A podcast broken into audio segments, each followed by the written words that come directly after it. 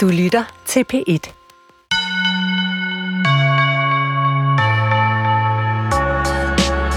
Jeg har snart arbejdet som journalist i 15 år, og jeg har interviewet flere forfattere og kulturpersonligheder, end jeg kan tælle.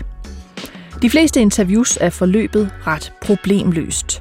Den slags samtaler glemmer man bare hurtigt igen. Men så er der de der interviews, der slår knuder. Samtalerne, man havde planlagt grundigt, men som forløber på en helt anden måde og får deres eget liv. Sådan en samtale skal du høre lige om lidt her i Skønlitteratur på P1.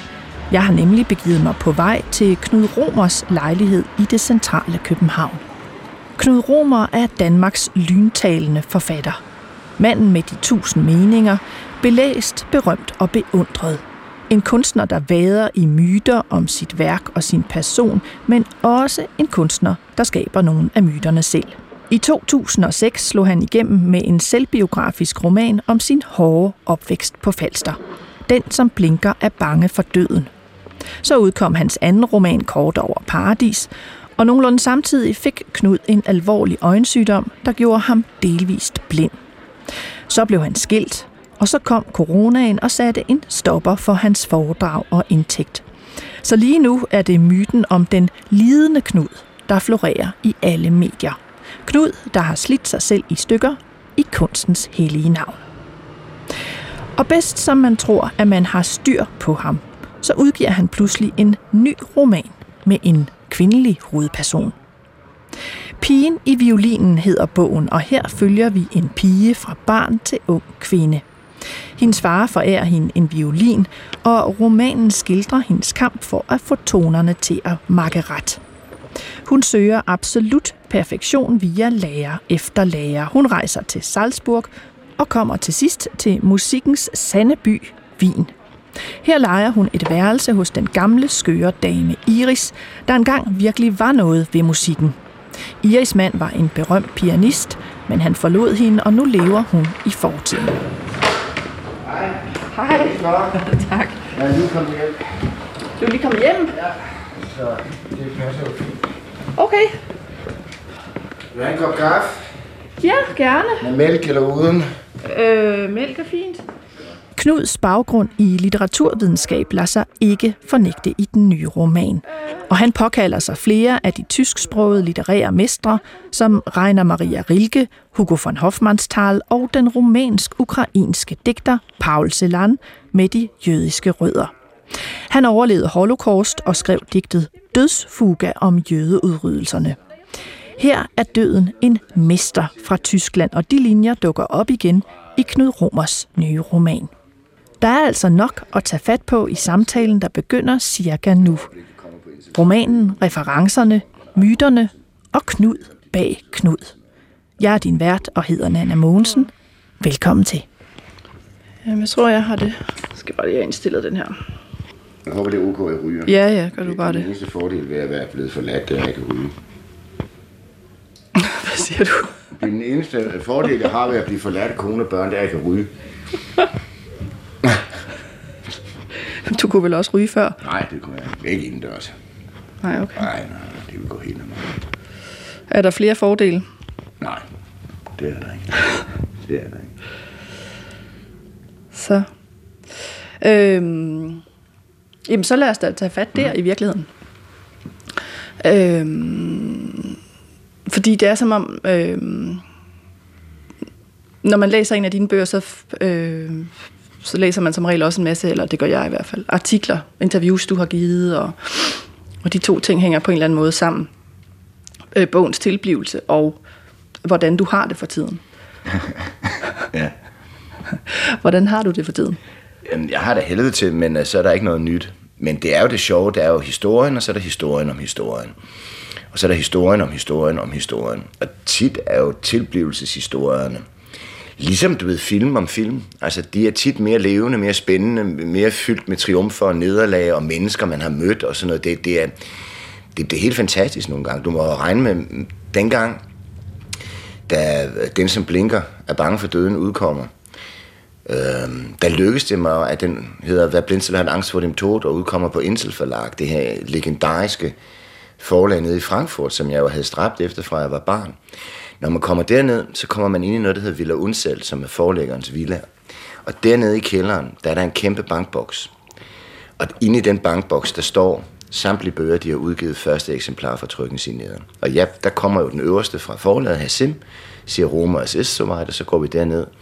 Jeg signerer bogen, og får som den eneste lov til at gå over tærsken og sætte den på hylden og træde ud igen. Så lukker bankboksen i. Og jeg tænkte, I did it. Jeg har gjort det. Det var mit største gate crash. Problemet er, at da jeg skal afsted, så det sidste, jeg hører fra dem, er Übrigens, nur weil ihr erster Roman bei uns erscheint, bedeutet das nicht automatisch, dass ihr nächster Roman bei uns erscheinen wird. Altså fordi deres første roman udkommer, betyder det automatisk, den næste gør det. Så fandt jeg ud af, at jeg var låst inde i den bankboks. Jeg kunne ikke komme ud. Samtidig har jeg fået børn, jeg skal arbejde, jeg har ikke tid. Jeg aner ikke, hvad, hvad i alverden jeg skal stille op. Det tager mig ni år at knække koden for at komme ud af den bankboks. Og så tre år at skrive den om natten fra klokken 10 om aftenen til 6 om morgenen. Fordi der var ikke noget fred tid til at gøre det. Da jeg så endelig er færdig, eller da romanen er færdig, der er jeg det så også. Mm. Jeg er ødelagt. Jeg får at vide, at jeg bliver blind. Jeg har grønt stær, grønt stær. Min kone forlader mig med børnene. Jeg sidder alene og forladt tilbage i et tomt hjem. Og så bliver ruineret for det første af en skilsmisse. Ikke? Øh, skilsmisseadvokater koster 3.500 kroner. Det er jo selvdestruktion, når folk bliver skilt. Jeg kan kun fraråde det. Enten lade være med at blive gift, eller lade være med at blive skilt. En af delene. Kom nu. Ikke? Samtidig så berøver coronaen mig en hver indtægt. Så jeg sidder fuldstændig mutters alene, uden, uden indtægt, med enorme udgifter. Og det her, det er jo altså ni dage før jeg kom i mål til Leipzig Büchermesse hvor der skulle være den internationale, internationale lancering. Ikke? 250.000 mennesker, 51 lande, 1500 forlag, læserejser gennem Tyskland, ned til Intel Forlag. Ni dage, jeg, det tog 12 år, ni dage før jeg kommer i mål, bliver det hele aflyst. Og jeg sidder her i lockdown, så kommer der et par bøger med pakkeposten, og på tysk, der hedder den ikke kort over paradis, der hedder den kartografi der hølle. Mm. Helvedes, kort over helvede. Og jeg sidder jo og tænker, guderne griner af mig. Og så sidder man så her i januar, februar, det er mørkt, det er koldt, du har ingen penge, du er alene. Og, og jeg mener bare det at sidde alene til jul, sidde alene til nytår. Jeg tænkte, jamen det her, det er jo, det er jo slut. Det er jo, jeg hænger mig. Hvad fanden skal jeg? Og så har jeg jo altså i, i hvert fald i 20 år forsøgt at skrive den her roman, Pigen i violinen. Og har sådan set prøvet at skrive den fra jeg var fra jeg faldt i søvn min mors skød i operan i Frankfurt, til meget, meget lange Wagner-operaer. har jo levet mit liv sammen med klassisk musik, og har jo så også levet med en klassisk violinist. Og jeg kunne ikke finde anslaget, jeg kunne ikke finde melodien. Jeg har 10.000 vis af sider, jeg har skrevet på det her, men det var kolde toner. Den duede ikke. Og så er der altså det ved det, at når man står med ryggen mod muren, når der ikke er nogen kattelem, når der ikke er nogen anden vej, ja, så tvinger udtrykket sig nærmest til at synge, til at få det rette anslag. Det her, det er Knud, øh, nødlærer nøgen mand at synge, mm. vil jeg sige, og angstlærer nøgen mand at synge. Og det her, det var for at få en eller anden form for fremtid, for at du skulle komme her og sidde her hos mig og snakke om et eller andet. Giv mig et liv. Ikke? Og, da jeg var, og da jeg skrev Kort over Paradis, så sagde jeg altid, at jeg vil dø for den her roman. Det kom jeg jo så til, men her der sagde jeg, der bad jeg faktisk til de højere magter, please lad mig leve en dag endnu. Lad mig gøre den færdig. Please, please, please. Ikke? Men det svarer jo også nogenlunde til det, jeg har hørt og læst, kan man sige. Og jeg tænkte, der er jo også opstået en eller anden myte omkring dig, at altså myten om Knud Romer, både den første myte, det der med Falsterdrengen, der var udstødt og på en eller anden måde ja. udgav på et fint tysk forlag, ikke? Øh, med den første roman, og så nu Knud har det helvede til. Ja. Og blevet forladt. Men går der ikke meget energi med ligesom at tale om det og vedligeholde dem, altså i forhold til at skrive? Øh, nej, det gør der ikke, fordi at det, man skriver, er jo, hvor kommer det fra? Ja, det kommer jo fra det liv, du lever. Og de erfaringer, du gør der, de følelser, du har, de oplevelser, du har. Og jeg mener, min næste autofiktive roman, hvis man vil kalde det det. Den hedder Katastrofernes Orden, og vil handle om det her. Fordi hvad skulle det ellers handle om? Men det er jo ikke privat, det er personligt. Men det er personligt på en måde, hvor det bliver overpersonligt, hvor det bliver alment. Ikke? Og det allegoriserer sig, og det er skrevet ind. Du må regne med, at vores liv er jo egentlig og, og, og, og, og, og, og. Det har ikke nogen retning, ikke noget mål, Ikke nogen udvikling, ingen mening. Det er noget, vi selv skaber. Og vi lever vores liv i de historier, vi fortæller om det. Og det gør alle mennesker. Så vi er alle sammen omvandrende romaner. Men din historie er altid spændt ud mellem, øh, hvad skal man sige, tinder og katastrofe på en eller anden måde, ikke? Der er vel også muligheden for bare at tolke den sådan mere øh, straight, ting rammer en, og så kommer man videre. Det skal jeg ikke kunne sige. Altså, jeg vil jo ønske, jeg har jo altid drømt om, du må ramme, jeg vil egentlig være frimærkhandler. Fordi for mig er frimærker, det er ligesom øh, forsiden af bøger, man åbner i sig selv. Så ville jeg være boghandler. Jeg drømte om at have et stille liv. En, en dejlig antikvitets. Jeg er antikvar, boghandel, ikke? med en god læselampe. Og, og så drømte jeg om at blive kunstbogbinder, faktisk. Ikke? Have sådan en stille, et stille liv, kvietistisk, hvor man sysler med noget i uendelig tålmodighed og skaber noget smukt. Problemet er, at jeg er jo sindssygt utålmodig. Og så samtidig har jeg ikke nogen forbindelse mellem hjerne og hænder. Jeg har 10 tommelfingre. Jeg, vil, jeg har også drømt om at kunne sidde derude på landet i Østerhøj. Jeg har også mistet mit hus derude. Ikke? Altså at kunne sidde der i stille fred og ro, mens vandet glider forbi, og jeg sejler og spiser fjordrejer, og ganske langsomt så skriver man bog efter bog efter bog i et stille arbejdsomt liv. Det er mit ideal.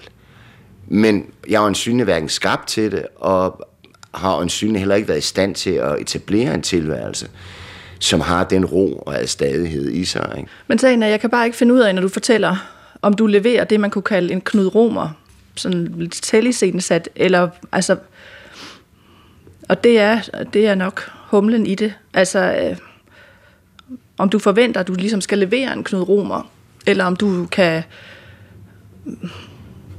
Jamen, jeg forstår godt, hvad du mener. Grave ind til ja. noget andet eller noget nyt, for jeg synes tit, det står i vejen for, og, og jeg, når jeg læser portrætter af dig, så tænker jeg, at det er jo præcis det samme, jeg har læst før, og det er præcis det samme, du bliver spurgt om, og det er præcis det samme, du fortæller. Så det er meget svært at interviewe dig, hvis jeg skal være ærlig. Ja. Fordi jeg kan ikke finde ud af, hvornår du leverer det, du regner med, at jeg ligesom vil høre, eller den der myte, eller myte 2, eller hvornår du øh, øh, reelt er interesseret i at snakke med mig. Eller... Jeg vil da gerne snakke med dig. du skal bare give den, give den gas. Okay, men så lad mig vende tilbage til det første spørgsmål, egentlig, øh, uden at bruge alle katastroferne. Ja. Hvordan har du det? Jamen, jeg har det fuldstændig forfærdeligt. Jeg bliver blind. Jeg bliver blind inden for et år. Eller to. Jeg kan næsten ikke se mere. Jeg, jeg, kan, jeg, jeg kan ikke køre bil. Jeg kan ikke komme ud på landet. Jeg har meget, meget svært ved at bevæge mig rundt. Offentlig transport i Danmark er et helvede i forvejen. De går aldrig fra den rigtige perron på det rigtige tidspunkt og kører altid bag ved et godstog. Du kommer altid for sent. Du kan aldrig få det tog, du skal skifte til det er frygteligt. Jeg er meget, meget bekymret, og jeg er jo ulykkelig. Min kone er væk, min børn er væk. Jeg sidder her med, med, med tomme børneværelse i et forladt hjem. Det, det, det, jeg synes, det at blive skilt er værre end, end min forældres død. Jeg synes, det er fuldstændig forfærdeligt. Og den redsel, der slår igennem dig, når du mister dit syn, det bragte mig altså 14 dage på sindssygehospital af gode grunde. Og der er mange mænd, der bliver skilt, der ender på sindssygehospital. De mister simpelthen deres liv det der, det er mit efterliv. Ikke? Det er et ekko af, af en fortid, som ikke længere er min. Ikke? Og jeg har så fremskrevet en grøn jeg er jo helt blind på højre øje, og jeg har 10% tilbage på mit venstre. Så hver synsnerve, der ryger, har en meget, meget stor effekt. Det er for sent, simpelthen. Ikke? Det er jo derfor, hvis du opdager det i tide, så bliver du blind, når du bliver 70 eller 75 eller så. Måske dør du endda, inden du er helt blind. For mit vedkommende er det for sent. Ikke? Men er du så ved at indrette dig efter det liv, hvor du ikke kan se noget? Nej, det er jeg ikke. Altså, jeg fandt ud af, hvad jeg gjorde faktisk. Øhm, og det var, at jeg købte sort Armani-sæt, et gult blindarmbånd, og fik specielt lavet nogle meget små, bødelagtige solbriller, og tog en hat på, så lignede jeg Satie, Erik Satie, i en meget uhyggelig version. Og så tænkte jeg, ham der, ham, ham kan jeg sætte på arbejde. Han er et eller andet, det er et rolleudtryk. Ikke? Hvor jeg øh, på en eller anden måde, og der fandt jeg jo hurtigt ud af, at det er jo fordi, jeg distancerer mig, jeg spiller blind. Jeg gør et, jeg gør et, jeg, jeg, jeg gør et skuespil ud af det, fordi så, så har jeg det ligesom, kan jeg få distancere mig til det. Ikke? Men det eneste tidspunkt, jeg har ro, det er, når jeg skriver.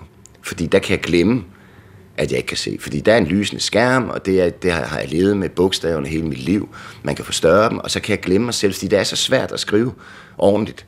Det er jo verdens sværeste voksenkryds og tværs. Så der beskæftiger jeg mig med noget uden for mig selv, som gør, at jeg ikke behøver at beskæftige mig med min egen situation. Ikke? Fordi at det, jeg gruer mest for, det er simpelthen min borgerlige eksistens. Hvordan i alverden skal jeg forsørge mig selv, når pengene holder op, fordi jeg ikke kan levere. Men i stedet for at bruge al den energi på at spekulere på, hvordan det skal gå, eller på at iscenesætte ligesom skuespil og ideen om den blinde mand, som så ikke er dig, og alligevel er dig, så kunne du dreje energien og bruge den på at, at, at komme videre, eller tilpasse dig situationen. Jamen, jeg ved ikke, hvad jeg skulle tilpasse mig med. Altså, de spørger, vil du have en blindestok, Knud? Hvad skal jeg med den? Så kan jeg rende rundt med en blindestok. Men jeg kan jo ikke orientere mig. Med eller uden blindestok. Jeg er 61 år. Jeg kan jo ikke lære blindskrift. Det er for sent. Men livet kommer jo, uanset om man ved det eller ej. Altså, den forandring kommer jo. Ja, det gør den. Men så må den jo komme. Altså, jeg kan ikke gøre noget ved det. Jeg kan ikke gøre noget som helst. Andet end ved du hvad, jeg har det sådan, øhm, når det har at have været svært, og, og det er det, du så også lægger mærke til, ikke? altså når der virkelig er sket nogle ting, hvor man tænker, am for fanden, ikke? så får du reaktiv psykose, så dit, så datten, så bliver du skilt, så dør dine forældre, så hvad ved jeg, ikke? Så jeg har altid tænkt, når det var aller sortest, does it add to the myth? Does it add to the myth? Og så har jeg tænkt, ja. Og det var faktisk noget, Fellini sagde til en mand, der skrev hans biografi, men aldrig havde mødt ham. Og han læste den heller ikke. Han sagde bare, does it add to the myth? Yes, printed. Og det er jo fordi, at jeg ser historier og fortællinger, romaner, det ser jeg som medicin. Det ser jeg som en coping-strategi, som det hedder. Ikke?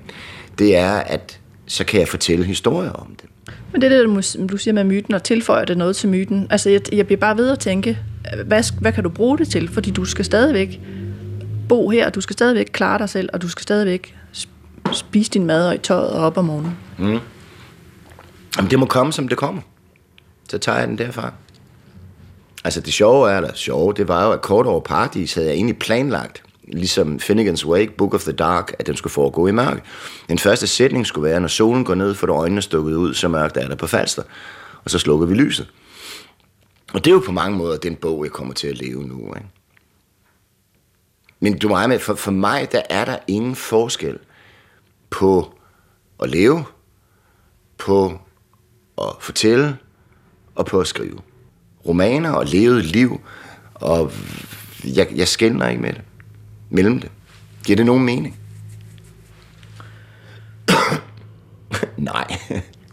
altså ja og nej, men det er som om, at der er øh, altså ligesom to versioner. Der er den der, øh, hvor romaner levede liv, og jeg lever en roman, og det magiske, der opstår, og mennesker, man møder. Og så er der den anden del, der hedder, jeg er her hjemme alene, og er ved at blive blind. Altså, det lyder jo ikke så magisk. Altså, Nej, men det er det samme. Fordi at når jeg jamrer, så sker der ting. Jamen, hvad for nogle ting? Jamen, der sker masser af ting, fordi at der er folk, der henvender sig. Så er der nogen, der mener, at man kan blive seende af struktureret vand. Så møder du dem. Så tager de dig et meget mærkeligt, holistisk sted hen. Der møder du så nogle mennesker. Hvad hedder det? Øh, jeg sidder måske og græder i toget. Så lander, lander der en Kleenex på mit bord. Og der er en, der går forbi og slår mig på skuldrene. To måneder senere møder jeg den mand i toget, og så sidder vi og taler, og han fortæller mig sin historie. Jammer er jo, er jo også, hvad hedder det, en måde at udtrykke, for eksempel bare at kunne sige, få taget trykket i jeres øjne. Når man jamrer, så vil man jo gerne have et eller andet. Altså man vil gerne have enten en reaktion, eller omsorg, eller empati, øhm, eller historier ud af det. Altså hvad er det, du vil have ud af det? Ja, ud af det, det, det er som det er. Det er jo ikke, det er jo ikke sådan, at det er sådan et eller andet middel til et, et mål. Jeg er historiefortæller, så jeg fortæller om ulykke og lykke og tab og gevinst og, og hvad jeg nu har oplevet. Og jeg gør det jo på en måde, som åndsynligt gør, at det på en eller anden måde generaliserer sig. Ikke? Og at folk kan få afløb for deres følelser, deres oplevelser. Fordi jeg sidder jo ikke, når jeg skriver, og jeg er faktisk ret godt tilfreds med det, fordi nu sidder vi jo ikke og snakker om, hvad min roman handler om. Og det er jeg egentlig meget godt tilfreds med. Fordi i samme øjeblik, man begynder på det som forfatter, så lukker du den jo. Så, så, så beholder du romanen i stedet for, nu har jeg skrevet den, så burde jeg holde min kæft om, hvad den handler om, fordi alt, hvad jeg siger, kan kun ødelægge oplevelsen, ikke også? Så det er også en måde at undgå at komme med facilister om selve romanen. Jeg, jeg snakker om historien, om historien, men historien får lov til at leve sit eget liv. Jeg er egentlig godt tilfreds med, at vi snakker udenom. Men det behøver vi jo ikke at gøre hele tiden. Altså, på et tidspunkt vil jeg jo gerne øh, i ja. virkeligheden tale om romanen. Det jeg prøver egentlig bare, og det kan være, fordi jeg ikke er en særlig dygtig journalist, jeg er heller ikke uddannet journalist, det er egentlig bare at få, få, få skilt manden og værket og finde ud af, hvad for en tilstand du er i, og hvad for en, hvad for et grundlag vi har for en samtale. og det kan godt være, det er en irriterende måde at blive mødt på. Men det er sådan, øh, jeg arbejder. Så måske skulle du prøve at spørge mig om noget. Kunne du lide romanen?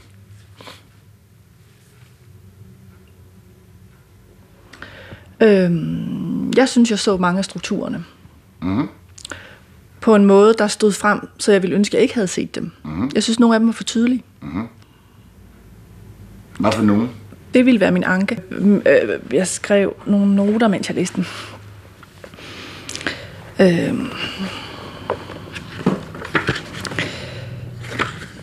For det første... For det første var jeg simpelthen... Jeg har læst nogle gange. Ja, tak. Jamen, det gør jeg altid. Nå, okay, så ikke tak. Nå, men, altså, nej, men det er fordi, der kan jo være ting, der går op for en, når man har læst ja, den færdig, ja. som man er nødt til. Ja. For det første er jeg faktisk øh, usikker på, hvor fortællet nutidstidspunktet er i romanen. Ja. Altså, øh, øh, fordi det er jo en, øh, for de lyttere, der ikke har, har læst den, det er jo en, en, en fortælling om noget, der har fundet sted, som går helt tilbage til, da hovedpersonen får violinen, og så til et eller andet nutidspunkt, hvor historien fortælles fra. Ja. Øh, og det er jeg simpelthen usikker på, hvor det nutidspunkt er. Det er jeg da glad for, fordi det er jo meningen. Fordi det, der er ekstremt svært, det er at lave en jeg-fortælling, som pige i øvrigt. Det starter med, at hun er fem år gammel. Fordi da hun er fem år gammel, selvom det jo ikke er en fem år gammel person, der beskriver det her, ja, så skal du jo i en eller anden forstand reproducere en femårig barns oplevelse, det vil sige ekstremt naivt. Men samtidig er det jo et voksen menneske, der formidler den naive oplevelse. Så det er en ekstremt svær udsigelsesposition til at starte med. Den ender jo med, at hun stort set bliver låst, eller hun bliver låst ind i sin violin og er færdig. Hun er død. Hun dør simpelthen i en eller anden forstand. Hun bliver til en ren spildåse. Ikke? Så hvem er jeg-fortælleren? Hvor er den skrevet fra? Jeg er synlig, at det lykkes mig at simpelthen kaste bogen så langt væk fra den, der skriver den, at hun slet ikke er der mere. Ikke? Hun, den, er, den er skrevet fra en nærmest svævende over vandet, som en udefineret øh, efterliv. Men hvem som fortæller... man ikke kan gøre sig nogen øh, hvem... forestillinger om. Men hvem, hvem fortæller hun den til? Ja, til læseren det er jo ikke nogen, altså du må regne med, hvis, hvis, man, hvis man starter en medieræs, bare starter der af, lad være med at gøre sig nogle bekymringer, så er det sådan set the straight story. Men jeg har slet ikke gjort mig nogen overvejelser. Du ved, det er bare, hun startede med at sige, da jeg var fem år gammel, fik jeg en violin og en, en øh, violinkasse, min fars violinkasse, ikke? den var tung, gammel, og jeg nød den gamle lugt af tiden, der lå i den, og han fortæller, at der er en landsby i Østrig, hvor de går og banker på træerne, og hvis der er musik i dem, så bygger de en violin, og så banker han på hovedet, og hun lover at være flit og blive en dygtig violinist, og så er historien i gang. Mm. Uden at man bekymrer sig om, øh, du ved, jamen, øh, jeg ved ikke, altså det, det smukke ved det er jo, at når, når hun åbner violinkassen, så kan man også lukke violinkassen. Så når hun åbner violinkassen, det er åbningen af bogen. Der går den i gang. Og det er historien om, hvordan bliver hun til en violinist? Hvad skal hun gennemgå? Hvilke mennesker møder hun? Hvad skal der til? Og så følger du den her unge piges vej ind i den klassiske verden. Den ene øh, øh, violinmester og den ene by og efter den anden, ikke? og så er der de mennesker, hun møder undervejs, dem hører vi så også mere om. Ikke? Vi skal til Katowice og Salzburg, og vi møder Iris Brindel og sådan noget. Ikke? As we go along, som også er lavet for ligesom at flette andre historier ind, så det ikke kun er fra A til Z. Det synes jeg altid er meget kedeligt. Ikke? At man kan springe i tid og sted, så man ikke går død i år og år og år. Historien ruller sig sådan set, det, det er lidt ligesom sådan en, en, en, en, en, en trådrulle med noget tråd på, og, eller en sweater, som jeg egentlig strikker samtidig med, at altså, ruller den op. Ikke? Og når der ikke er mere tråd i den, så er historien er nået til sin logiske konklusion. Og så øh, lukker man bogen, ligesom man lukker violinkassen. Og der sidder hun jo så i en eller anden situation, vi ikke ved, at hun er fuldstændig udefineret til sidst. Der, der er historien, hun er færdig. Jo, men jeg forstår... Det er nærmest, som hun skriver det fra efterlivet. Ikke? Ja, men jeg forstår godt det der med at skrive fra efterlivet, mm. eller fra en udefinerbar position. Altså, det er jo også et greb, Philip Roth bruger i en af sine romaner. Men det er mere ansatsen til, at historien skal fortælles. Øhm, man kan jo sige, at hun får violinen af sin far, og træner sig i at blive bedre og bedre og dygtigere og dygtigere til at blive violinist? Ja, ikke kun det, fordi at der er jo en synlig en meget, meget, meget stærk nødvendighed i det her, fordi hun får jo ikke kun violin. Hun får samtidig en forpligtelse til at blive en dygtig violinist. Og hun bliver identificeret med violinen i første afsnit, fordi det er jo klart, at når han banker hende på hovedet, så er det jo ligesom, at man banker et træ for at høre, om der er musik i det, og så bygger man en violin. Hun er allerede en violin til at starte med. Ikke? Men kan man overtage andres ambition? Og det tænkte jeg, da jeg læste romanen. Jamen, hun er aldrig blevet spurgt. Det, det taler vi jo også om undervejs. Ikke? Det er jo, at, at hun vil jo ikke tilbage til Monsieur Serge. Hun vil ikke det her. Hun vil bare spille melodier og have fred, og faren siger, at der er ingen vej udenom. Du skal. Det er jo sådan, man... Altså, jeg tror, der er mange akrobatbørn i Rusland, og mange musikere fra store musikerfamilier, som ikke har bedt om at have absolut gehør, som ikke har bedt om at blive virtuoser.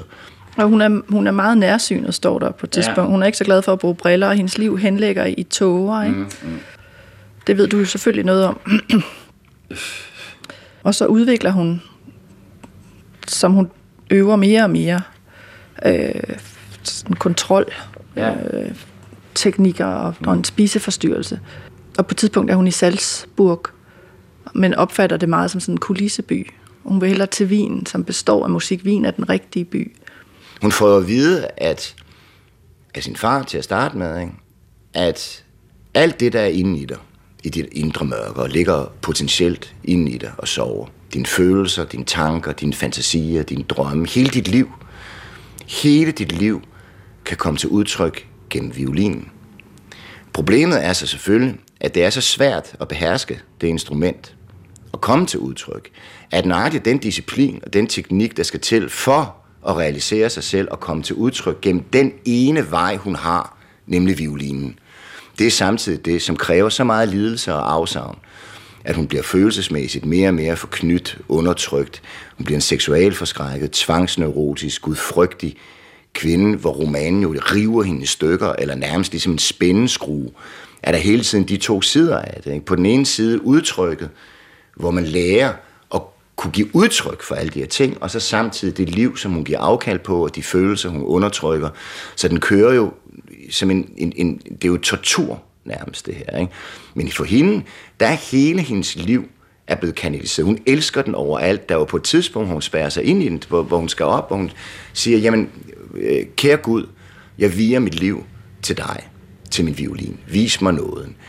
Og der, øh, hvad hedder det, er violinen jo ligesom et smykkeskrin, siger hun, ikke? og der, der er tomt og mørkt derinde. Og så, hvad hedder det, låser hun sig selv, og så sluger hun nøglen. Hun er, hun er lukket inde i den violin. Det er klart, at violinen er jo, kan jo lige så godt være for eksempel lyrisk prosa. Hvis jeg nu har det sådan, at den eneste måde, jeg kan komme til udtryk på, for afløb for mine følelser, få, få oplevelser, alle mulige aspekter af mig selv kan komme til udfoldelse. Hvis det kun er gennem sprog, så er sproget min violin. Og, og den spærrer mig på den ene side inden i det her sprog, fordi at jeg ikke behersker det godt nok. Det, det, er, det er ikke det, jeg mener. Det er ikke det, jeg vil. Jeg, jeg, jeg stræber efter at komme til udtryk gennem et instrument, som i sidste ende er et udtrykssystem, der kører lige så koldt som, som tandhjul. Grammatik, udtryk. Ikke? Og, og jeg kæmper for at knække sproget, for at gøre det flydende, for at få det til at synge og komme sidre af følelser, ikke? og også forhåbentlig udløse dem hos andre. Ikke? Det gør man jo, når de står og spiller violin, så græder du og griner. Men det er jo tit, at virtuose øh, instrumentalister, de står jo og tænker på, hvor meget de får for det, eller om der er nogen blandt publikum, de gider have sex med. De er jo, de er jo fuldstændig iskolde fordi det, det, der er så underligt med at være meget, meget dygtig til sit instrument, det er jo, eller dygtig til at udløse følelser, det er, at du må ikke have dem selv. Fordi hvis du har dem selv, så kan du ikke beherske instrumentet. Men nu har du lige siddet og oversat din egen roman, kan man sige. Ja, på en måde. Der findes mange, mange måder. Ikke? Altså, du kan jo du kan læse den stræben efter perfektionisme. Øh, uden at sige for meget, kan du nærmest læse den som en incestroman. Ikke? Jo, eller historien om dig. Eller historien om mig, men jeg, jeg slipper aldrig væk fra mig. Og jeg så stiller mig på månen, vil det stadigvæk være mig, der erfarer det, mig, der ser det. Jeg kan aldrig slippe for mig selv. Det er der, altså folk, der tror, at de slipper for deres egen interesse, deres eget perspektiv, deres egne følelser, deres egne erfaringsgrundlag for at opleve ting, de lider af, af en mystificering. Ja. Men det der med at vælge altså sprog eller liv eller kunst, ikke? og man kan ikke få begge dele, hvis man skal perfektioneres i kunsten, så kan man ikke også få livet. Det kan man godt. Jeg har altid syntes, at det der leben und værk, eller livet eller værket, var noget frygteligt romantiserende, mytologiserende bøvl. Og vi har hørt det om og om igen, om det er Rilke eller Hesse, ikke? at de offrer deres liv for værket, men til gengæld så fik de ikke et rigt liv som andre mennesker. Det er en, det er en meget, meget stereotyp måde at se på tingene. Ikke? Men er det ikke det, du selv har gjort? Det er sådan, det er blevet. Men det er ikke noget, jeg har gjort i, i, i, i et ønske om, at det skal være sådan.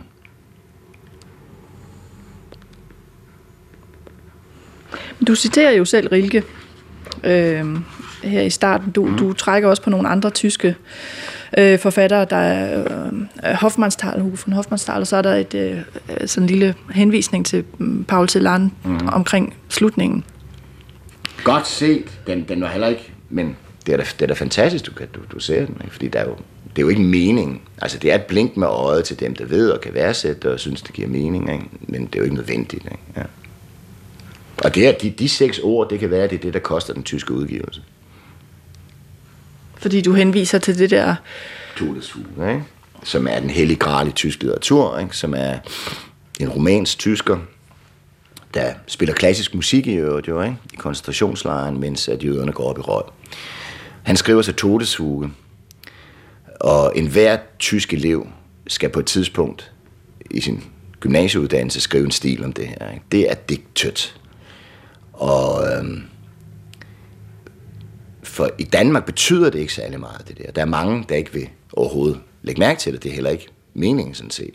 Men i Tyskland, der er det der alvor. Det er mere alvor, end jeg havde gjort, altså gjort mig klart. Ikke? Fordi min tyske oversætter, jeg, skrev, jeg har skrevet et mesterværk. Jeg har, den har skrevet sig selv. Min hånd sidder stadig af en orkane. Og, og sådan noget. Så ja, det er en meget fin lille roman, du har skrevet, Knud.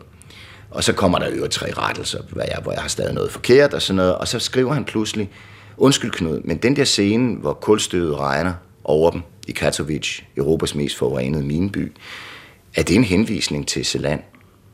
Og så får jeg paranoia. Inselforlag altså et jødisk forlag. Ja?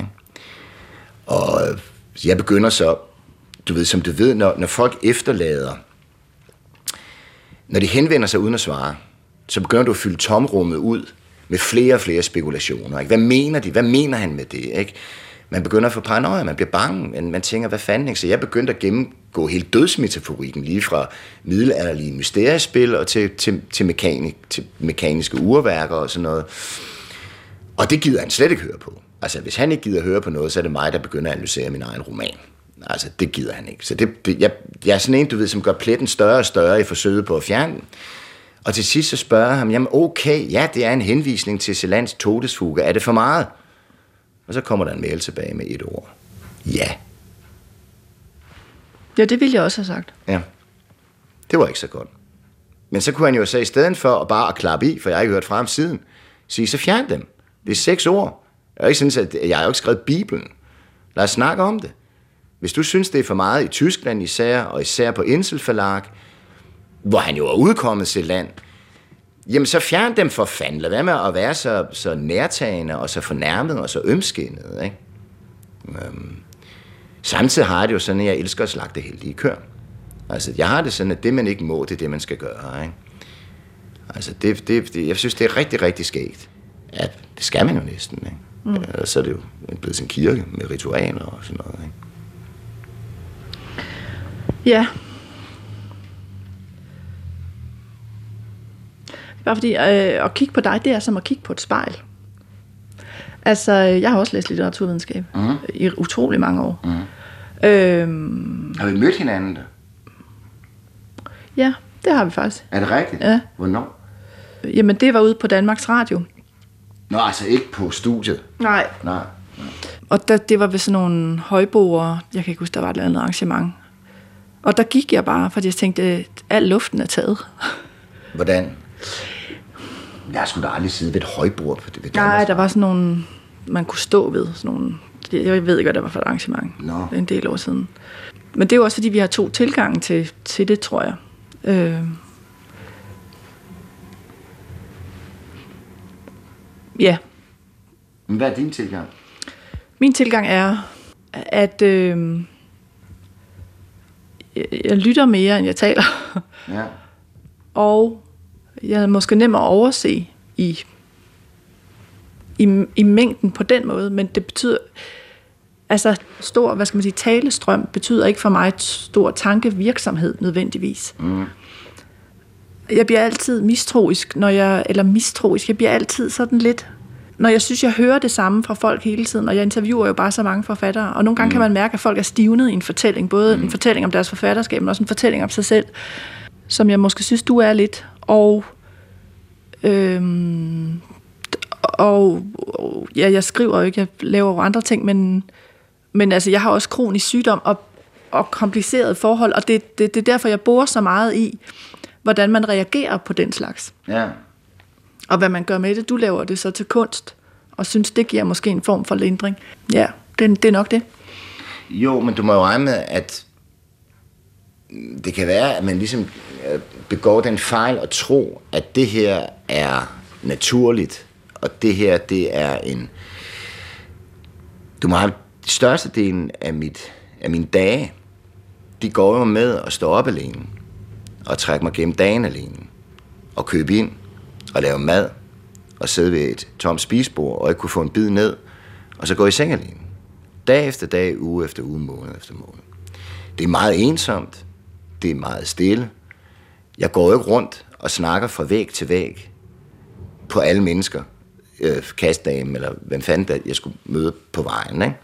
De situationer, hvor du møder mig, ja, det er jo, når der er en mikrofon stukket op i mit hoved, eller hvor jeg står på en scene og skal tale uafbrudt monologisk i to timer. Ikke? Jeg lever ikke mit liv med at snakke på folk konstant og have konstante selvfremstillinger. De bliver afkrævet mig i en vis situation, hvor jeg prøver at leve op til situationen, og give så meget og sige så meget, som jeg nu kan. Og det er jo ikke sådan, at jeg opfinder min historie. Hvis den gentager sig, og jeg er stivnet i den, så er det, fordi det er min historie. Det er jo ikke noget, jeg vælger frit på alle hylder. Jamen, nu laver jeg en anden historie, eller nu, nu fortæller jeg noget nyt. Ja, der er ikke noget nyt at fortælle. Men er det irriterende at få sådan nogle spørgsmål, tænker jeg? Altså, øh, Altså som dem, jeg stiller? Ikke overhovedet. Altså, jeg, jeg synes, det er dejligt. Jeg, og jeg synes, at, at, at jeg kan jo bare gøre mig umage og besvare sig efter bedste evne. Hvad hedder det? Og jeg skal da ikke fortælle dig, hvad du skal spørge om, eller hvordan du læser en roman, eller hvad du synes om den. Altså, når man har skrevet en roman, det er egentlig derfor, jeg egentlig er glad for det, vi snakker om her. For jeg bryder mig ikke om at snakke om romanen, fordi jeg ved, at jeg slår den ihjel. Det, jeg, min mening om den roman skal ikke stå mellem læseren og romanen. Når jeg stiller mig op, så vil jeg give noget. Og jeg, jeg har det sådan, at de mennesker er kommet derhen i regn om aftenen, og de har betalt, og de giver dem to timer af deres tid. You better. Jeg river min indvold ud. Jeg prøver at give noget, og det er meget anstrengende. Jeg læser aldrig op, for de kan læse den selv. Det giver ikke nogen mening for mig. Jeg har så fundet ud af, fordi jeg har været er til i Tyskland, at det er ret hyggeligt, når der bliver læst op, egentlig det sådan giver en god stemning, ikke? og det, det, det er roligt, og det er hyggeligt, og det er også sjovt at høre forfatterens stemme og sådan noget. Ikke?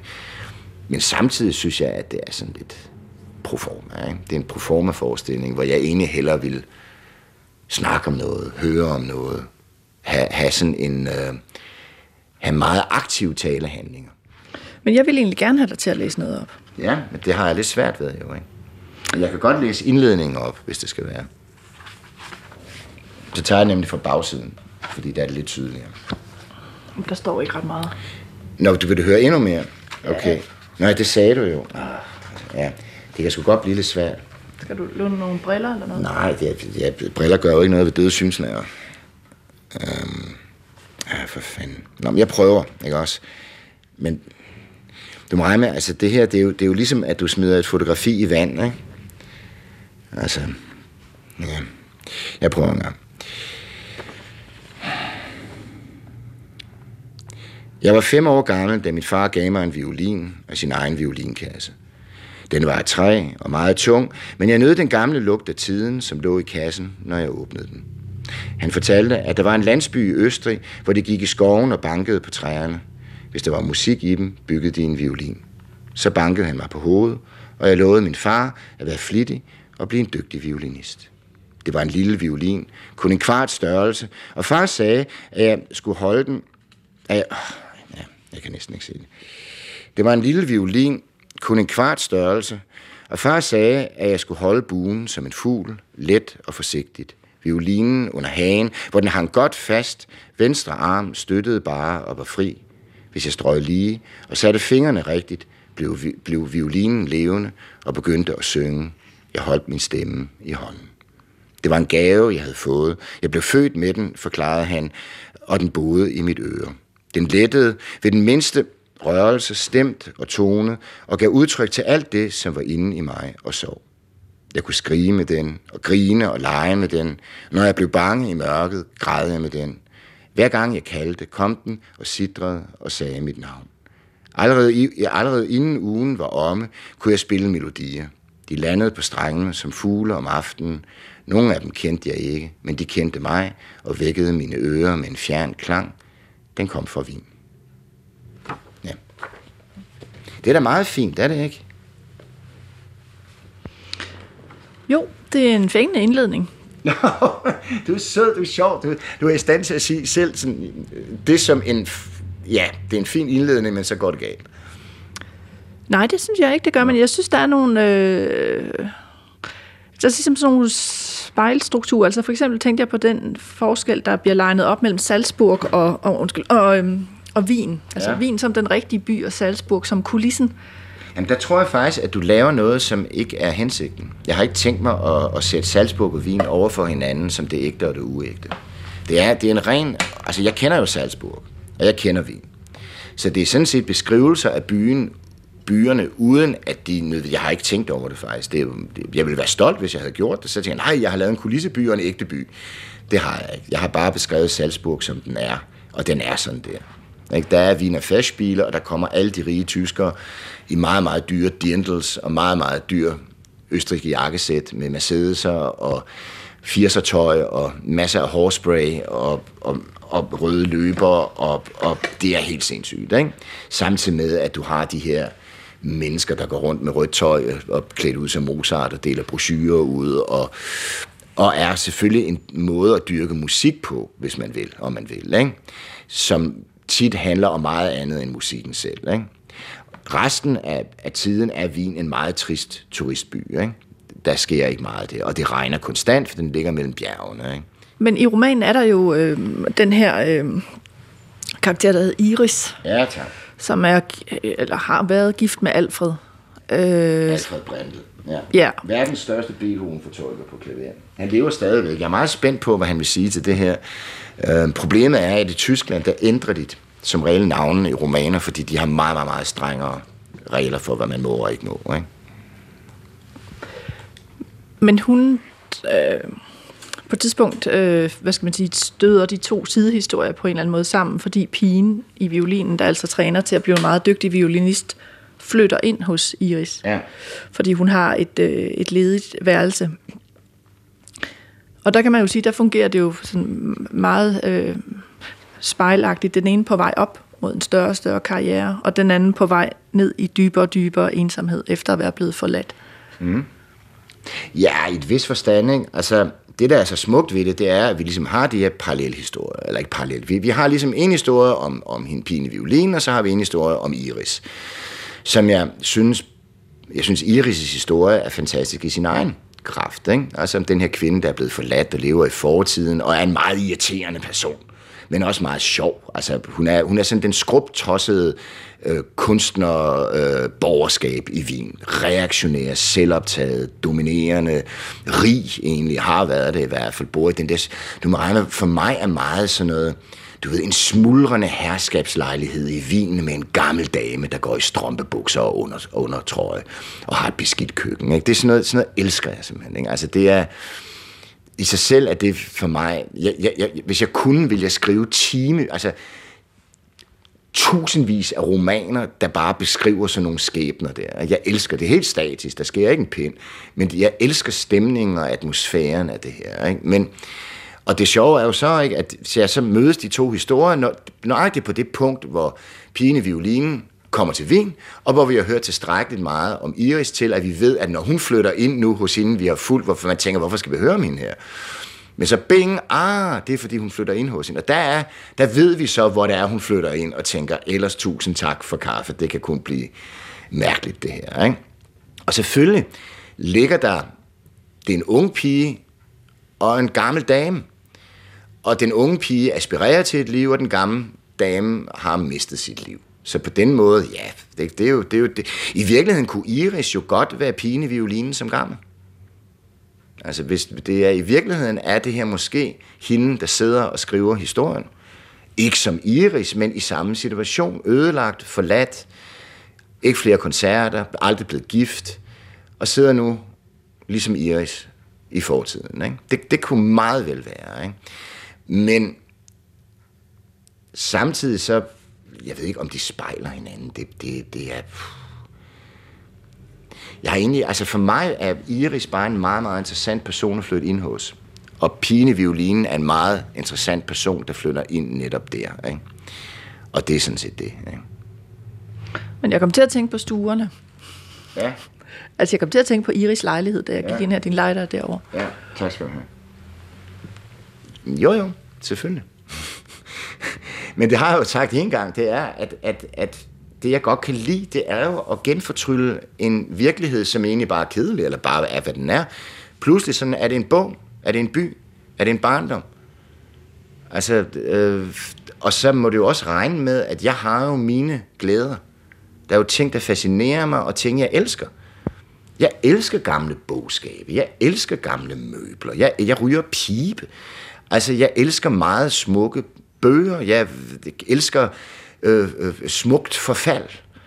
Altså, og, og, og det kan jo ikke komme udenom hverken. Og det er jo klart, at den måde, jeg lever på, sandsynligvis hvis afspejle mine præferencer, og de kommer jo nok også til udtryk, når jeg så skriver noget, jeg, jeg godt kan lide, ja, så er der nok en temmelig stor overensstemmelse med smuldrende gammelt forfald, og så mit eget hjem. Ikke? Men er du smukt forfald? Jeg ved ikke, om jeg er smuk, men forfald er jeg der. men smuk, det ved jeg ikke. Altså, men, men du ved, da jeg var ung, ikke, der, du må regne med, for det første er jeg vokset op i et andet århundrede med nogle gamle tyske damer, som jeg holdt meget af, og som var meget særpræget. Og de boede jo i de her gamle patriciervillager med kastanjetræer og gamle møbler, de havde samlet sammen. Og jeg har mange, mange gamle damer som veninder. Altså, jeg kan, jeg kan bare godt lide gamle damer. Jeg har det hyggeligt, og jeg er ikke engang homoseksuel. Altså, jeg kan godt lide at spise vaniljekranse og drikke kaffe og sludder. Og, og de er også rimelig hardcore. Altså, hvis du synes, du er hardcore i forhold til Knud, ikke? og lidelsen, ikke? så skal du da med at høre dem. De gider ikke høre på det. Fordi de kan ikke selv gå op på fjerde sal. De har mistet så meget. De, de smager på Knud, ikke? spise en tudekik, så kom videre. Er du blevet skilt? Nej, hvor heldigt. Så kan du finde dig en ung dame. Altså, de er helt... Altså, det gider de ikke. Og, og da jeg var ung, der altså, voksede jeg op med dem, og det er meget den stemning. Ikke? Det er de her tæpper og bronzeure og støv, og, og det er bare noget, jeg godt kan lide. Det gør mig også tryg. Jeg kan godt lide det. Og det er også for mig meget litterært. Det er sådan, det er sådan noget, jeg forbinder med litteratur. Ikke? Men hvad gør du så, når de der gamle damer siger, du ved, hold nu kæft Knud, tag en tudekiks og stop jammeren? Ja. Jamen, så giver jeg dem ret, fordi de har ret. Men prøv en gang, jeg er 61 år. Det nytter ikke noget at sende mig i terapi. Jeg er, som jeg er. Jeg kan ikke rettes. Altså, det, det, det er for sent for helvede. Ikke? Og jeg er, som jeg er, og, og det, jeg, jeg, jeg giver dem ret og siger, ja, I har ret. Og hvis jeg kunne følelsesmæssigt og mentalt, jamen så ville jeg jo skulle da gøre det for helvede. Det kan jeg ikke. Jeg er nu engang, som jeg er. Altså med, med, med, med de fordele og bag, og synligt er der nogle fordele ved det, også for andre, og der er nogle bagdele ved det, også for andre. Ikke? Du kan ikke få det hele. Altså. Ellers har jeg nogle piller i tasken. det skal man passe meget på med. Jeg har virkelig undgået medicinering.